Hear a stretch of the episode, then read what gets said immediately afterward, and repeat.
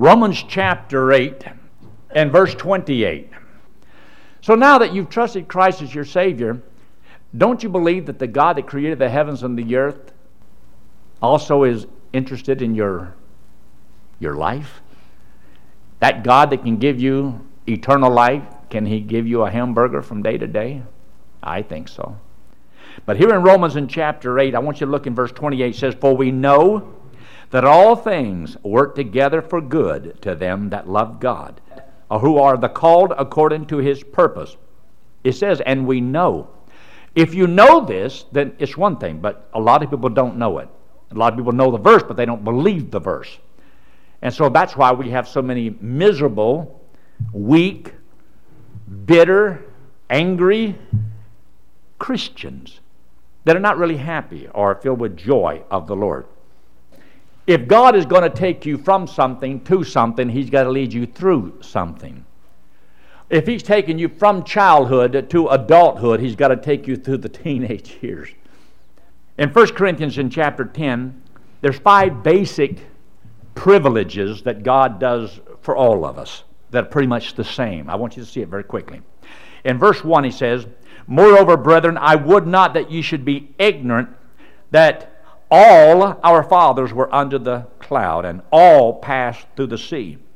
All were baptized unto Moses. In verse 3, and did all eat the same spiritual meat. In verse 4, and did all drink the same spiritual drink. When God took the children of Israel out of Egypt, what he did for one Hebrew, he did for all the Hebrews. And so what God does for you and what God does for me, He's done for everybody else. When God saved me, and when God saved you, He did exactly the same thing for me He did for you. When Christ died on the cross, He did the same thing for me He did for you. No difference. Because it was for you, it was for me. It was for all of your sins, it was all of my sins. When you trusted Christ as your Savior, well, then God gave you eternal life. Well, He gave me the eternal life too. Well, He made you His child. Well, He did me too. He gave you the Holy Spirit. Well, He, he did me too. And He promised that He's going to take you to heaven. Well, He did me too. So, you see, there's no difference in that. The difference comes between how you and I show our appreciation to God. That's an individual choice. I get a chance, you get a chance to tell God how we appreciate what He's done for us. And uh, that's where the difference comes in. You see, when we get to heaven, God rewards us He's not going to reward us for the things He did, He's going to reward us for the things we did. The rewards in heaven will be different because they're based upon the individual decisions of individuals yours, mine. You can waste your life, okay, but when you get to heaven, you're not going to have what you could have had. If somebody else decides to serve the Lord, well, they're going to have what you could have had, but you're not going to have it. And you may not think it's that important. There's a song that I've heard recently. It's called I Can Only Imagine. Only Imagine. No, you can't. I don't, Eye don't really like the song. It's, it's an unscriptural song. I can only imagine what it's going to be like in heaven. No, you can't. I have not seen, ear hath not heard, neither has entered into the heart of man that which God has prepared for them that love Him. It hasn't even entered your mind. You cannot imagine what God's got for us in eternity. You can't imagine it. You can't dream up, you can't think of how God is going to reward you when you get to heaven. You can't. It's beyond your mind. Because you can't see it out of sight, out of mind, therefore you may not think it's that important. But whenever God is going to take a child and make a man out of him, he's got to take you through certain processes. And how you work with those various things and yield to them and so forth. The lessons you learn depends on how fast you grow or whether or not you become a mature Christian with the Christian character that you ought to have. And God is going to lead you through many of these things. There's a, uh, a song in the book. It's page 96 in uh, your song book, but uh, you don't have to turn to it. But it says, God leads us along. That's the title of what I want to talk on. And it's on page 96. But listen to what it says. In shady green pastures, so rich and so sweet, God leads his dear children along. Where the water's cool flow bathes the weary one's feet, God leads his dear children along. some through the waters, some through the flood, some through the fire, but all through the blood. Some through great sorrow, but God gives us a song, in the night seasons and all the day long. It's a wonderful song. It really is. And God leads us along. But in the midst of where He's leading us, He will lead us through pretty much the same thing. It depends on how you respond in the midst of all of these things. And that depends on where you are spiritually. The same problem that I face, somebody else may face. They may stand, I may fall. But if I fall and they stood, you see, it's because of where I was spiritually. God never gives us anything to make us fall.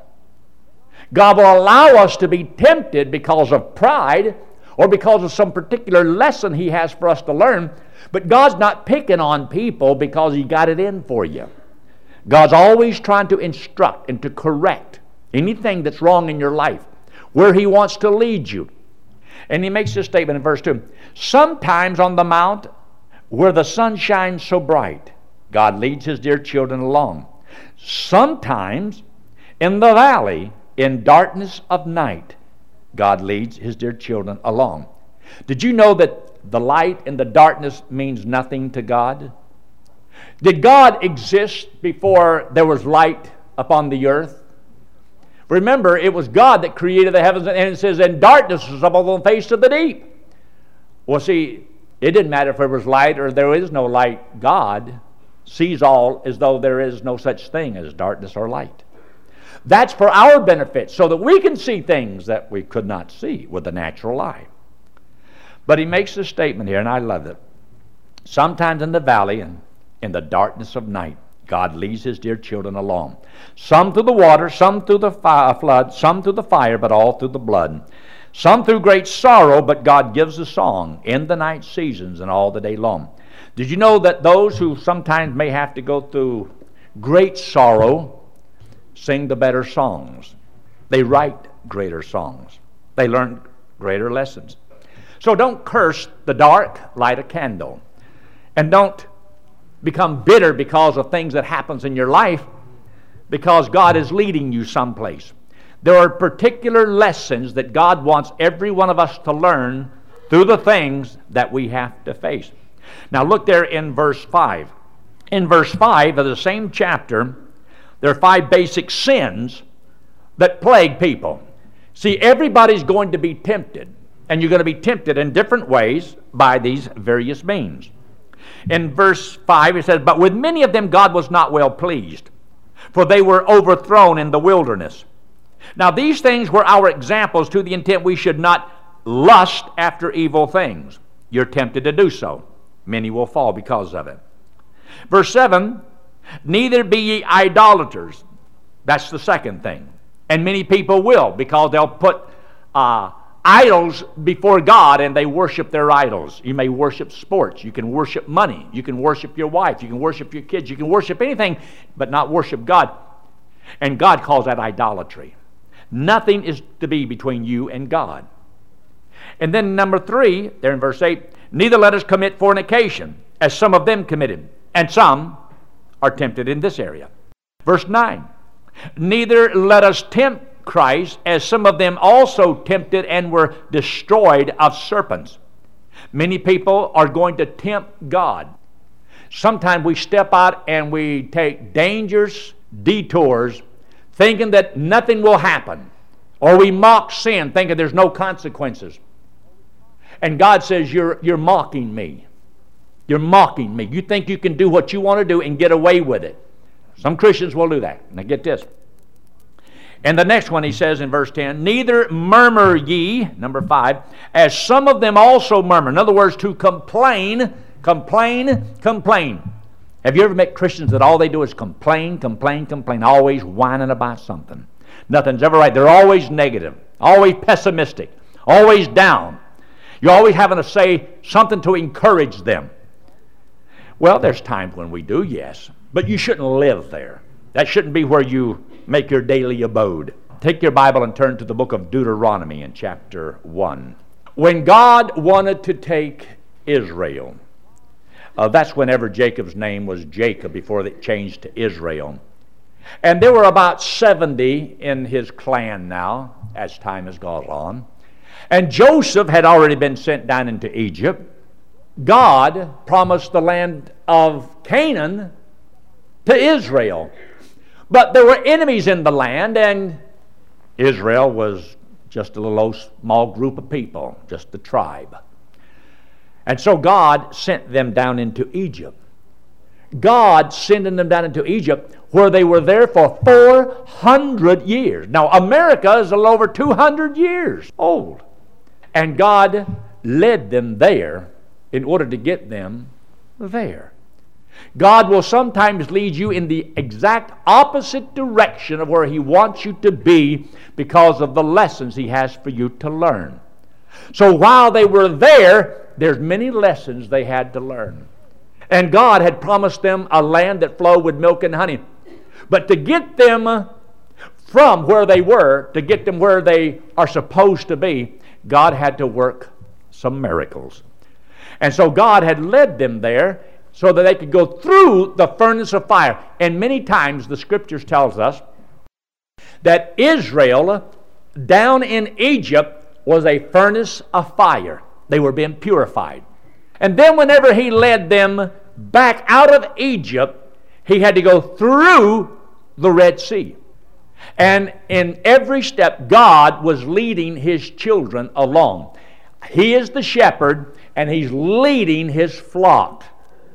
They didn't always get led where they wanted to go, but they were led exactly where God wanted them to be.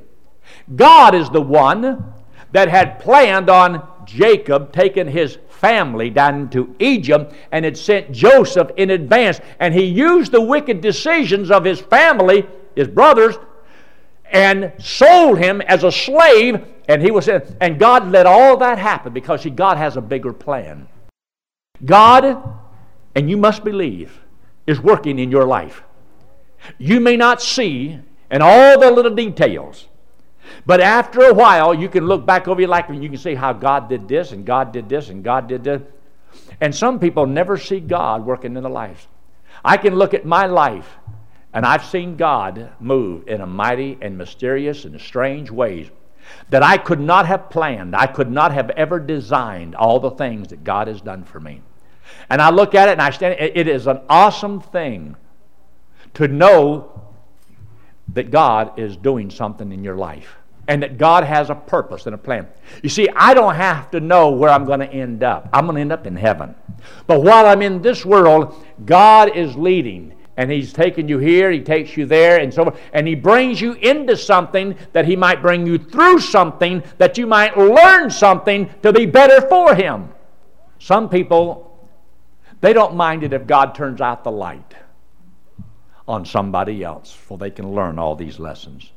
But when you see God's hand going for the light switch, you become you begin to panic. You become fearful. When you start losing your money and you don't know what you're going to do. When your health starts to go, or you're facing some serious operation, you don't know what you're going to do. Or if people turn against you and you don't know what you're going to do. And so God leads you through all these things. One of the biggest things I believe is because God wants you to learn that He is enough and He is sufficient for your life. If it's just you and the Lord. What if there was nobody else in the whole world, just you and the Lord? Could you handle that? It might be that that's where God will take you. Now, here in Deuteronomy in chapter 1, look what he says there in verse 2. Before they got into the promised land. He had to bring them through the wilderness, and they were went through the wilderness for 40 years. Think about that. When God, who had Moses already in Egypt, let him go out of Egypt, the backside of a desert, and left him there for 40 years, waiting. Waiting until Moses was right, waiting until the people in the land uh, iniquity of the Amorites are not yet full. And he says that he had to get Israel ready and make a nation out of them and an army out of them. So God had all these things in mind and he's planning. God is behind the scene and he has an overall purpose. And he says the wickedness of the people in the land that had the land, God says because of their sin, He was going to take it away from them and He's going to give it to them. See, the earth belongs to God. And God can give it to whoever He wants to. This is His world. Well, those are His planets and His stars. This is His earth, and you are, as the Bible says, you are the sheep of His pasture, the people of God. So God is free to do whatever He wants with that which belongs to them, but God works according to the rules, the rules of law, the rule of love. God can show the various characteristic traits of Himself. He may show His judgment and His wrath, or His compassion, His mercy. And He chooses different vessels to do it and different nations to do it. But God is alive and God is working and though you may think my life is dull, it's boring, and whatever else, uh, that's because you fail to see what's being done. He didn't take and create us and then take a vacation someplace. God is intricately involved in the daily affairs of every individual. In verse 2, there are 11 days' journey from Horeb by the way of Mount Seir unto Kadesh Barnea.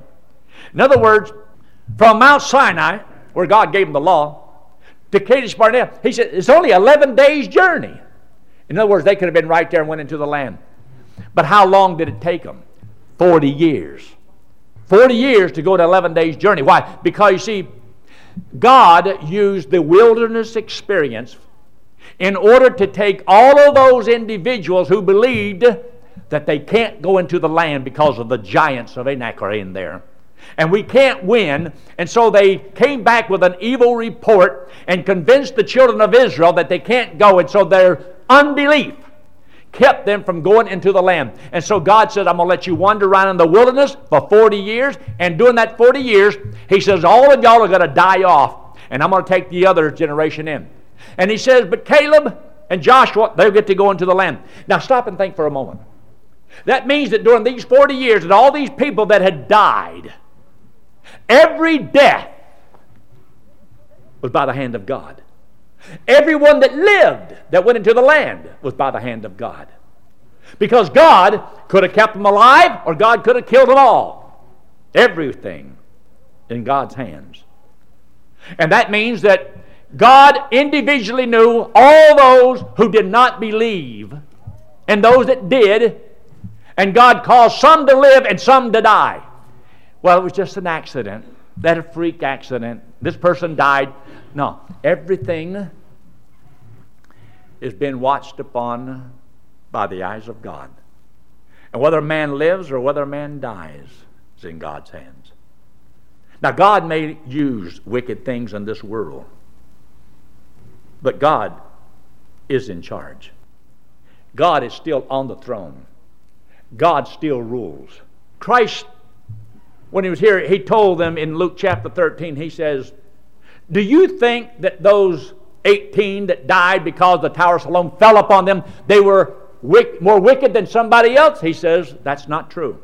In other words, he knew the real reason, but he knew they died. But it wasn't because they were more wicked than somebody else, but then evidently God did know the reason. It doesn't say it. He makes this statement. Because some came and says, why was this child born blind? He said, Was it because of the sins of the mother and the father, and therefore this child was born blind? He says, That's not true. He said, It had nothing to do with the mother and the father and their sins. He said, This man was born blind that you might see the power of God. In other words, he had been blind from birth all the year because God was going to do something in the life of this one blind person. See, there's a reason. You just may not always know it. Why would God have a man like Moses born and he couldn't speak right? Had an impediment of speech. Moses used his flaw as an excuse not to serve God. But God says, I want to use you just the way you are. Moses wouldn't do it. Moses missed out on some mighty good blessings. When God told Moses certain things to do, Moses at times got angry. And because of his anger, he said and did things he should not have done. And when he did so, he was not permitted to go into the promised land. Just a coincidence? No, he died upon the mountain right before they were to go in. So whether one lives, one dies. You say, oh, it's just an accident. No, it's not. There's a God in heaven that knows what's going on. And God will bring you into something that He may lead you through something that you may learn what God wants you to do. There's always something that's going on, and you should always ask, Lord, what do you have for me to learn? What do you want to teach me through this?